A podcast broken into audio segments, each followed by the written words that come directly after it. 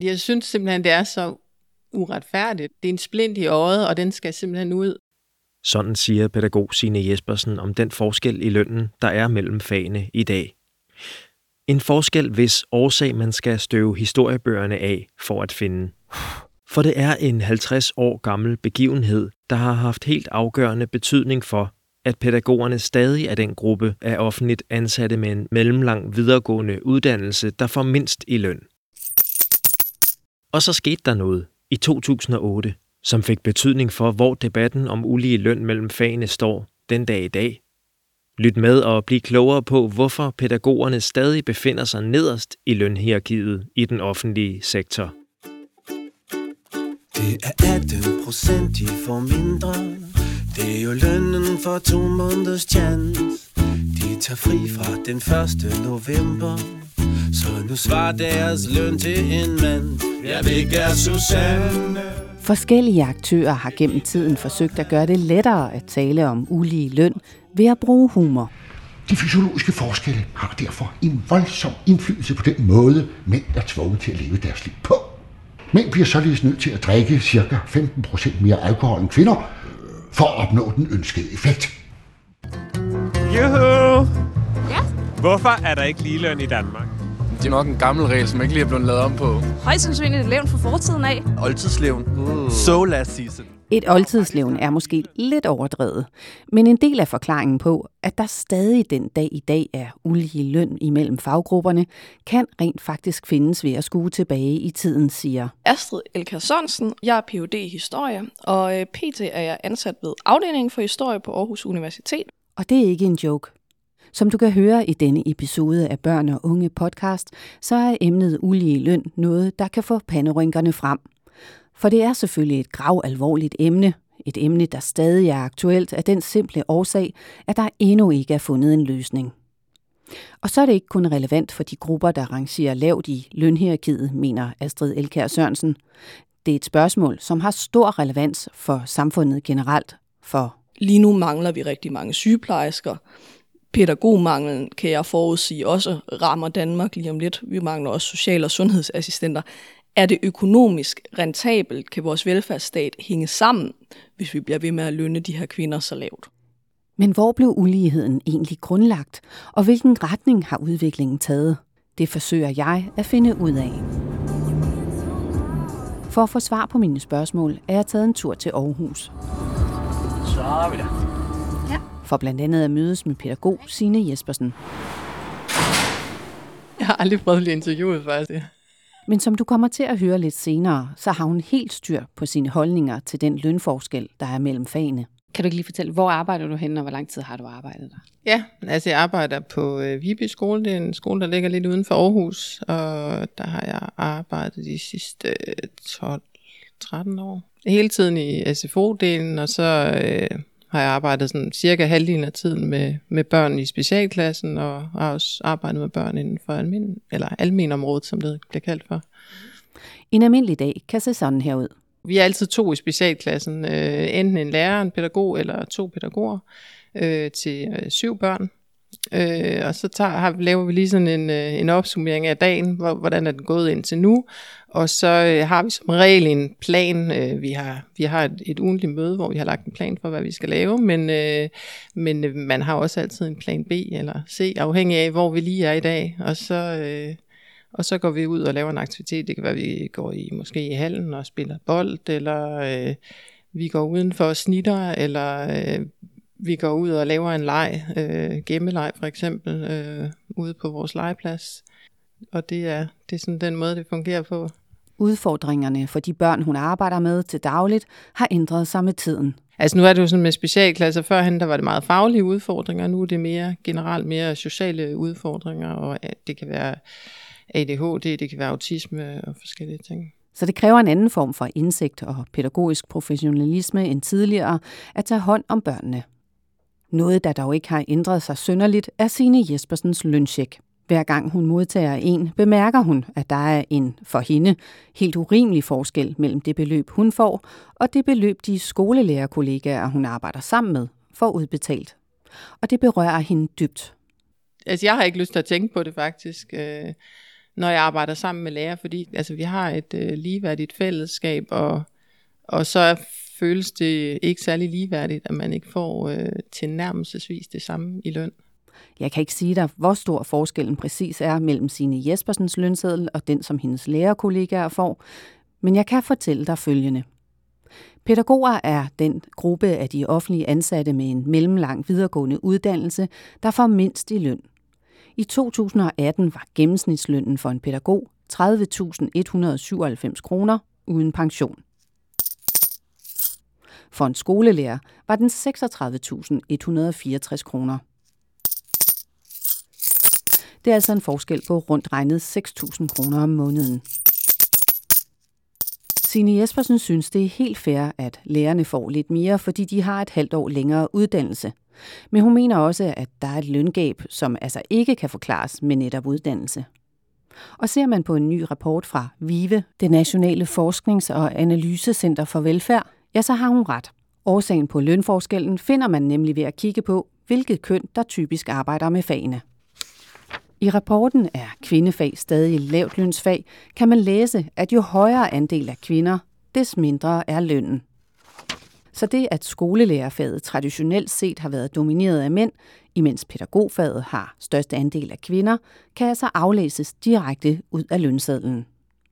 Det får jeg bekræftet, da jeg mødes med Ph.D. og forfatter til bogen Pæne pigers oprør, Astrid Elkær Sørensen fra Historie på Aarhus Universitet. Hvis man kigger på fagene, hvor der er mange kvinder, så får de simpelthen mindre i løn end fag med tilsvarende uddannelse, hvis vi nu tager uddannelse som parameter. Men man kan også bare se, at fag, hvor der går kvinder ind, mange kvinder ind i, så falder lønnen. Men hvis vi ligesom holder fast ved den her gruppe af offentlige fag og pædagogfaget, så kan man se, at de fag, der traditionelt har været kvindedomineret, har en lang historisk arv, hvor de har et løn efterslag i forhold til de traditionelt kønsneutrale eller traditionelt mandsdominerede fag. Og det skyldes jo især det, som jeg sidder og forsker i lige nu, som er tjenestemandsreformen af 1969. Okay. Vi skal altså skrue tiden 50 år tilbage for at finde årsagen til, at der i dag er lønforskel mellem for eksempel pædagoger og lærere. I 1969 kom Tjenestemandskommissionen nemlig med deres bud på, hvordan de statsansatte tjenestemænd skulle placeres i et nyt lønhierarki. Det blev fundamentet til de offentlige lønninger, der hersker i dag. Men hvorfor pokker blev pædagogerne, der også dengang havde en uddannelse, om end den var noget anderledes end i dag, placeret på niveau med de ufaglærte? Ja, yeah, altså det er der mange årsager til, men hvis man skal tage det lidt kort, så var det dels fordi, at man byggede videre på de gamle hierarkier, man havde, som faktisk er grundlagt helt tilbage i 1919, hvor kvinder kun havde haft stemmeret i fire år. Så man ser tjenestemandsreformen er sådan set også bare et viderebygning på rigtig gamle uligheder omkring køn. Øh, Herudover så var der meget lidt respekt om kvinders arbejde. For eksempel, hvis man tager pædagogfaget igen som arbejde, så var der lidt den opfattelse, at alle kan jo passe børn. Øh, man skulle huske, at det var ikke pædagogerne selv, der sad og forhandlede deres løn. De havde meget lidt at sige om, hvor de blev placeret hen. Det var især embedsmænd og til dels politikere. Og de var altså mænd, der sad i den her kommission. Og de havde den indstilling til pædagogisk arbejde her i 60'erne, at det krævede ikke nogen større faglighed. Så generelt så blev de placeret lavt. Øh, det gælder også for flere af de andre kvindefag. Altså for eksempel så var økonomernes uddannelse slet ikke anerkendt af staten på det her tidspunkt. So far, so good. Det er let at forstå, at der engang har været et helt andet kvindesyn, end der er i dag. Men det kan måske være lidt svært at forstå, hvorfor det syn stadig spiller en vigtig rolle i, hvordan kronerne bliver fordelt den dag i dag. For tiderne har jo forandret sig. Eller har de? Det kommer jeg ind på senere. Jeg vender lige tilbage til pædagog Signe Jespersen. For hvorfor forventer hun overhovedet at få nogenlunde samme løn som skolelærerne? Det gør hun blandt andet, fordi de har nogenlunde samme uddannelseslængde, og fordi pædagoger, der arbejder på skolerne, har tæt samarbejde med lærerne, siger hun. Jeg føler jo, at vi har et ligeværdigt samarbejde, og det gør vi jo også meget ud af at anerkende hinandens fag og respekten omkring vores forskellige fagligheder. Selvom det går hende meget på, så taler hun ikke med lærerne om lønforskellen. Det er nemlig et emne, hun oplever er meget tabuiseret. Vi, altså, vi går jo op af hinanden, og så det, på den måde så er det svært at få på afstand, at, øh, så jeg forsøger faktisk ikke at tænke på det. det er den måde, jeg håndterer det på lige nu. Signe Jespersen har følt sig så frustreret over sin løn og arbejdsvilkår, dengang skolereformen i 2014 blev en realitet, at hun var meget tæt på helt at forlade pædagogfaget. Men hun valgte i stedet at gøre noget helt andet. Hun meldte sig til et meningsdannerkursus, hvor hun blandt andet lærte at skrive kronikker i dagbladene, og hvordan hun ellers kan blande sig i debatten om faget. Derudover blev hun i 2013 valgt som tillidsrepræsentant på sit arbejde, og så blev hun medlem af BUPL Aarhus bestyrelse i 2018. Men selvom hun altså har gjort og gør en hel del for at komme ud med sine holdninger, så er det her med lønforskellen, selv for hende, altså et meget, meget følsomt emne. Det kunne skabe noget, øh, noget splid, og, øh, ja, og det er lidt et tabu, som sagt. Ikke? Men hvorfor egentlig? Altså, hvorfor er det sådan et øh, ømt, en øm ting at tale om for dig? Jamen, det er jo fordi, at lønnen, det er jo øh, en, en form for anerkendelse øh, fra samfundets side. Så, øh, så det er jo, det føles lidt som om, at, øh, at vi ikke øh, er værdige til en bedre løn. Altså det, øh, og så samtidig, så får vi jo vildt meget anerkendelse fra, fra forældre og i ord, altså øh, fra politikere, men, øh, men den der anerkendelse i form af løn, den, øh, den udbliver. Og så, øh, så gør det noget i forhold til ligeværdigheden, at øh, jamen, er vores fag ikke lige så vigtigt eller lige så øh, værdigt som, øh, som andre fag. Hun kan godt være bange for, at det kan stille lærerne i et dilemma, fordi det risikerer at gå ud over deres løn, hvis pædagogerne skal have mere i løn. Hvis altså løsningen engang bliver at omfordele midlerne til de offentlige ansatte. Hvad gør det ved dig sådan, som faglig uddannet pædagog, at du får øh, den løn, som du får i dag? Altså man kan sige, indtil jeg blev bevidst om, at hvor stor lønforskellen var, altså der, der gik jeg ikke synderligt op i det, men, øh, men da det egentlig gik op for mig, hvad, øh, hvad der lå til grund for det, der, der tænkte jeg, at det her det er vi simpelthen nødt, nødt til at gøre noget ved. Øhm, fordi øh, det handler jo ikke om, at, øh, at fagforeningen har været for dårlige til at forhandle løn, eller, øh, eller at vores fag er, øh, er mindre vigtigt øh, end andre fag. Det handler om, at der i 1969 blev lavet en, øh, en lønskala, hvor vi blev placeret i bunden. Det var lige stikordet til at vende tilbage til denne episodes forsker, Astrid Elkær Sørensen. For hun er i fuld gang med at undersøge, hvad der skete dengang tjenestemandskommissionen mundede ud i at placere kvindefagene lønmæssigt lavt. Det er et arbejde, der kræver en vis portion tålmodighed. Altså nu er jeg jo historiker øh, øh, og arbejder i tværfaglige fag, men det jeg har gjort rigtig meget øh, og gør lige for tiden, det er at sidde i arkiver øh, og se, hvordan er der blevet talt om ligeløn før i tiden, altså, og hvordan har de forskellige aktører øh, ageret. Og det er det store detektivarbejde med cirka 50.000 øh, ark papirer, som jeg sidder og bladrer igennem og prøver at danne mig et overblik over. Øh, men det er jo også, altså tidligere for eksempel, så har jeg også lavet øh, noget kvantitativ analyse, hvor jeg har siddet og set, hvornår dukker ord som ligestilling og ligeløn egentlig op i debatten, og hvor meget gør det det. Øh, så det kommer lidt an på, hvordan jeg arbejder. Men, men jo, generelt er det et stort detektivarbejde, hvor du ligesom prøver at danne dig et overblik øh, over, hvad der er sket i tidligere tider, og hvordan der er blevet talt om ting. Astrid Elkær Sørensen forsker også i nyere tid. Og i 2008 skete der noget.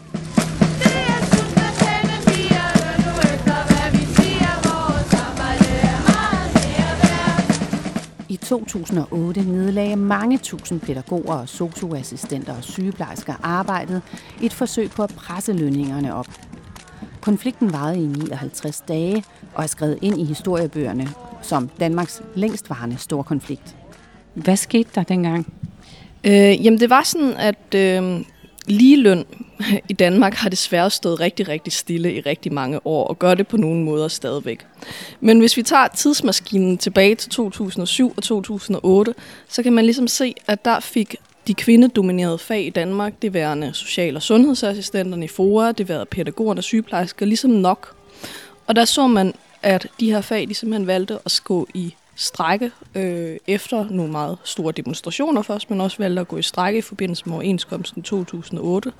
Nogle meget lange strækker, øh, syv og ni uger, alt efter hvad for et fag man taler om, hvor de rejste krav om dels, at de ville have en ligelønsfond, at staten simpelthen skulle gå ind og øremærke penge, specielt til de kvindedominerede fag, til at løse den her gamle skævhed fra, øh, fra tjenestemandsreformen af 1969, og at de simpelthen ville have ligeløn.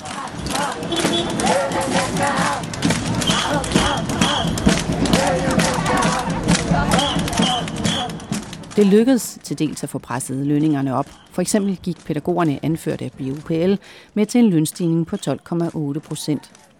Det udlignede dog ikke uligheden mellem fagene. Det man kan se 2008-strækkerne virkelig gjorde, det var, at det satte ligeløn på dagsordenen i Danmark.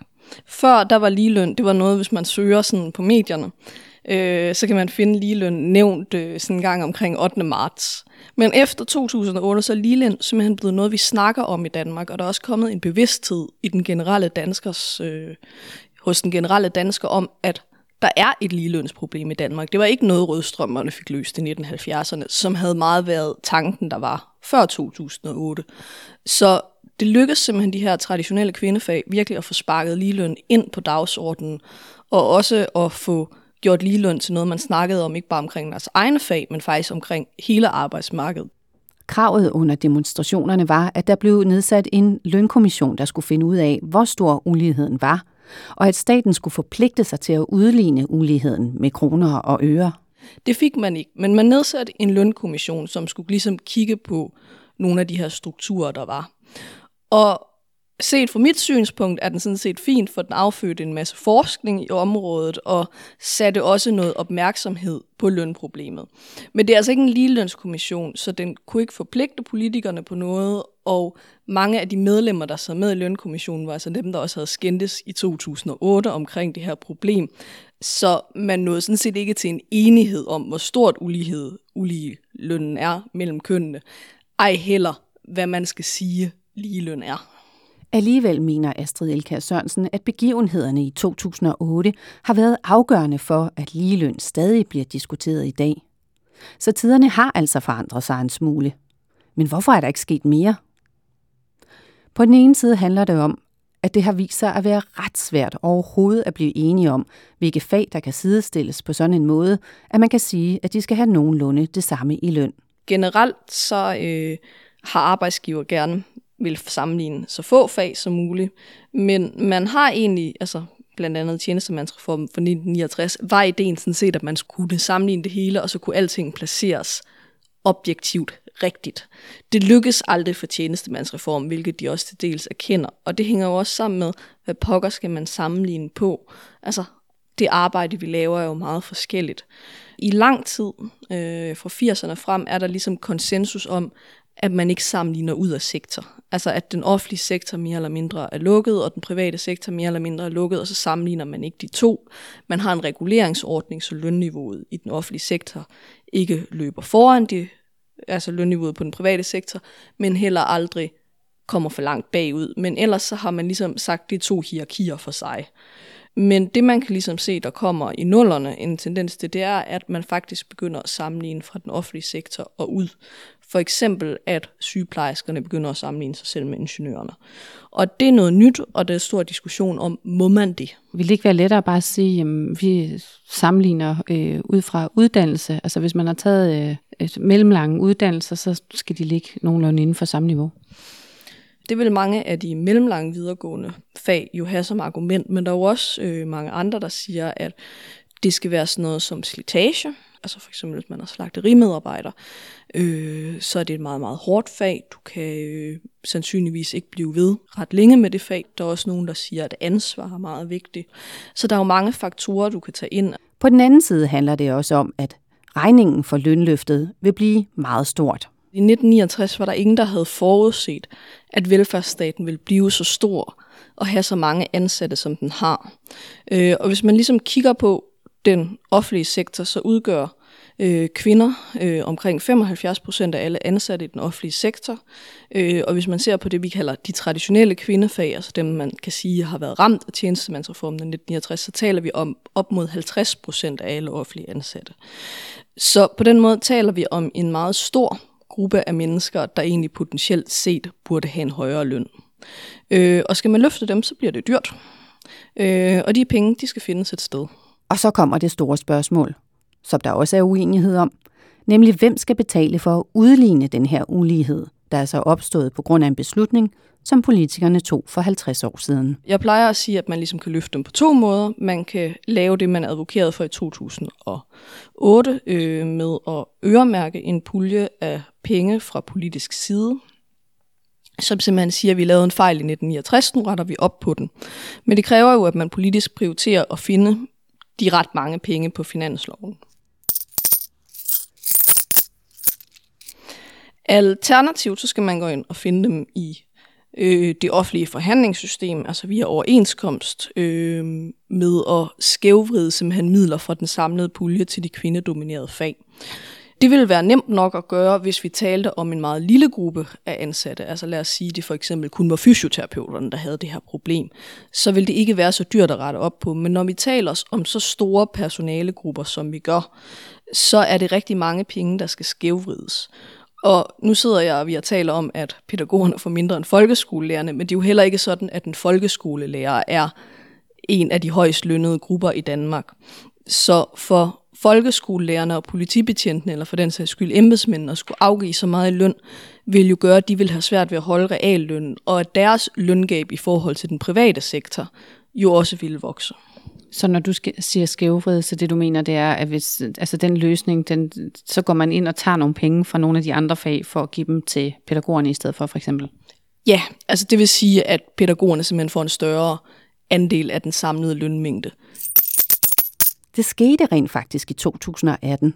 Der blev afsat en pulje til de traditionelle kvindefag, men puljen var bare ikke så stor, at den flyttede kvindefagene længere op i hierarkiet. Men var trods alt en anerkendelse for resten af fagbevægelsen og de andre offentlige fag om, at de kvindedominerede fag har et historisk efterslæb, og at deres lønniveau er urimeligt. Så igen, lidt er der altså sket. Nu hvor vi har talt meget om fortiden, er det vist på tide at rette blikket mod nutiden. Hvor står vi i dag? Altså, hvad, hvad for en løsning, hvis overhovedet nogen, er der øh, er hvem fortalere for? Der er jo mere end én løsning, og det er næppe et problem, man skal forestille sig, at vi kan have ligeløn i morgen. Øh, men det er jo dels et øh, problem, som øh, man kan sige, der ligger på politisk side, hvor at øh, sådan noget som Bubel og de andre kvindedominerede fagforbund argumenterer for, at der skal en politisk løsning på banen. Øh, og det gør de ud fra, at 1969 i høj grad øh, var et politisk projekt. Øh, det blev vedtaget af Folketinget, ikke af fagbevægelsen, og derfor er man også nødt til at have en politisk løsning på det nu, fordi at de mener ikke, at den her store skævvridning, der er i systemet, er noget, den danske forhandlingsmodel i sig selv kan rette op på. Øh, altså politikerne har indtil videre meget skubbet den over på, at det ligger, skal ligge øh, i forhandlingssystemet, og at man ikke vil blande sig ud fra, at det øh, vil være et brud på den danske model. Men har de ikke ret i det, at det vil være et brud på den danske model? Øh, det ville det, øh, teoretisk set. Øh, man kan også sige, at øh, politikerne har øh, løbende grebet ind i overenskomstforhandlinger og blandet sig i overenskomstforhandlinger de sidste 100 år, så at den danske model fungerer uafhængig af det politiske system, er i hvert fald til dels en illusion. Øh, når man taler om den danske model, har den aldrig fungeret i helt ren udgave på det offentlige arbejdsmarked. Man skal jo ikke glemme, at i sidste ende, så er det Finansministeriet, der sætter grænserne for, hvor meget pædagogerne og sygeplejerskerne kan få i løn. Ja, altså, jeg kan ikke lade være med at spørge. Men igen, hvis jeg er lidt djævelens advokat, så kunne man så ikke bare sige, jamen, hvis man ikke kan lide lugten i bageriet, så må man tage en anden uddannelse. Øh, det kunne man godt. Problemet er jo også, at Danmark lige nu aktuelt står og begynder at mangle folk til de her fag, fordi folk ikke kan lide lugten i bageriet. Men jeg synes også bare, at det er en diskussion helt grundlæggende omkring, hvorfor er det, at vi traditionelt har værdsat kvindeligt arbejde så lavt? Og her er jo noget med, hvorfor synes vi, at folk skal have en ordentlig løn for traditionelt produktionsarbejde, men ikke for det arbejde, vi traditionelt kalder omsorgsarbejde. Hvorfor er det, at det nærmest skal være et kald i sig selv? De spørgsmål er op til dig, kære lytter, at reflektere over. I mellemtiden vil jeg vende tilbage til pædagog Signe Jespersen, der jo rent faktisk var meget tæt på at forlade branchen, men valgte at blive. Hun er mor til to drenge på 9 og 11 år og til en pige på 16. Og for nylig skete der noget, der gav hende endnu mere blod på tanden i forhold til at kæmpe for at få rettet op på uligheden. Du har en datter på 16, som kom hjem og sagde, at hun godt kunne tænke sig at arbejde med mennesker. Vil du råde hende til at øh, gå pædagogvejen? Ja, det var jo så det spørgsmål, jeg stillede mig selv. Altså, øh, jeg vil jo have, at hun vælger det, hun brænder for. Og vi talte også lidt om det her med, jamen, så vælger du måske også et fag, hvor at den løn, du får, faktisk sætter nogle begrænsninger i dit liv. Det kan være, at du aldrig får mulighed for at købe din egen bolig, for eksempel. Eller, øh, men samtidig, så, så så tænker jeg også bagefter, nej, det skal simpelthen ikke være rigtigt. Så inden hun kommer ud og skal vælge uddannelse og arbejde, der vil, jeg, der vil jeg simpelthen have, at vi skal have, vi skal have en færre løn som pædagoger. Og det tror Signe Jespersen, at tiden er moden til at ændre på.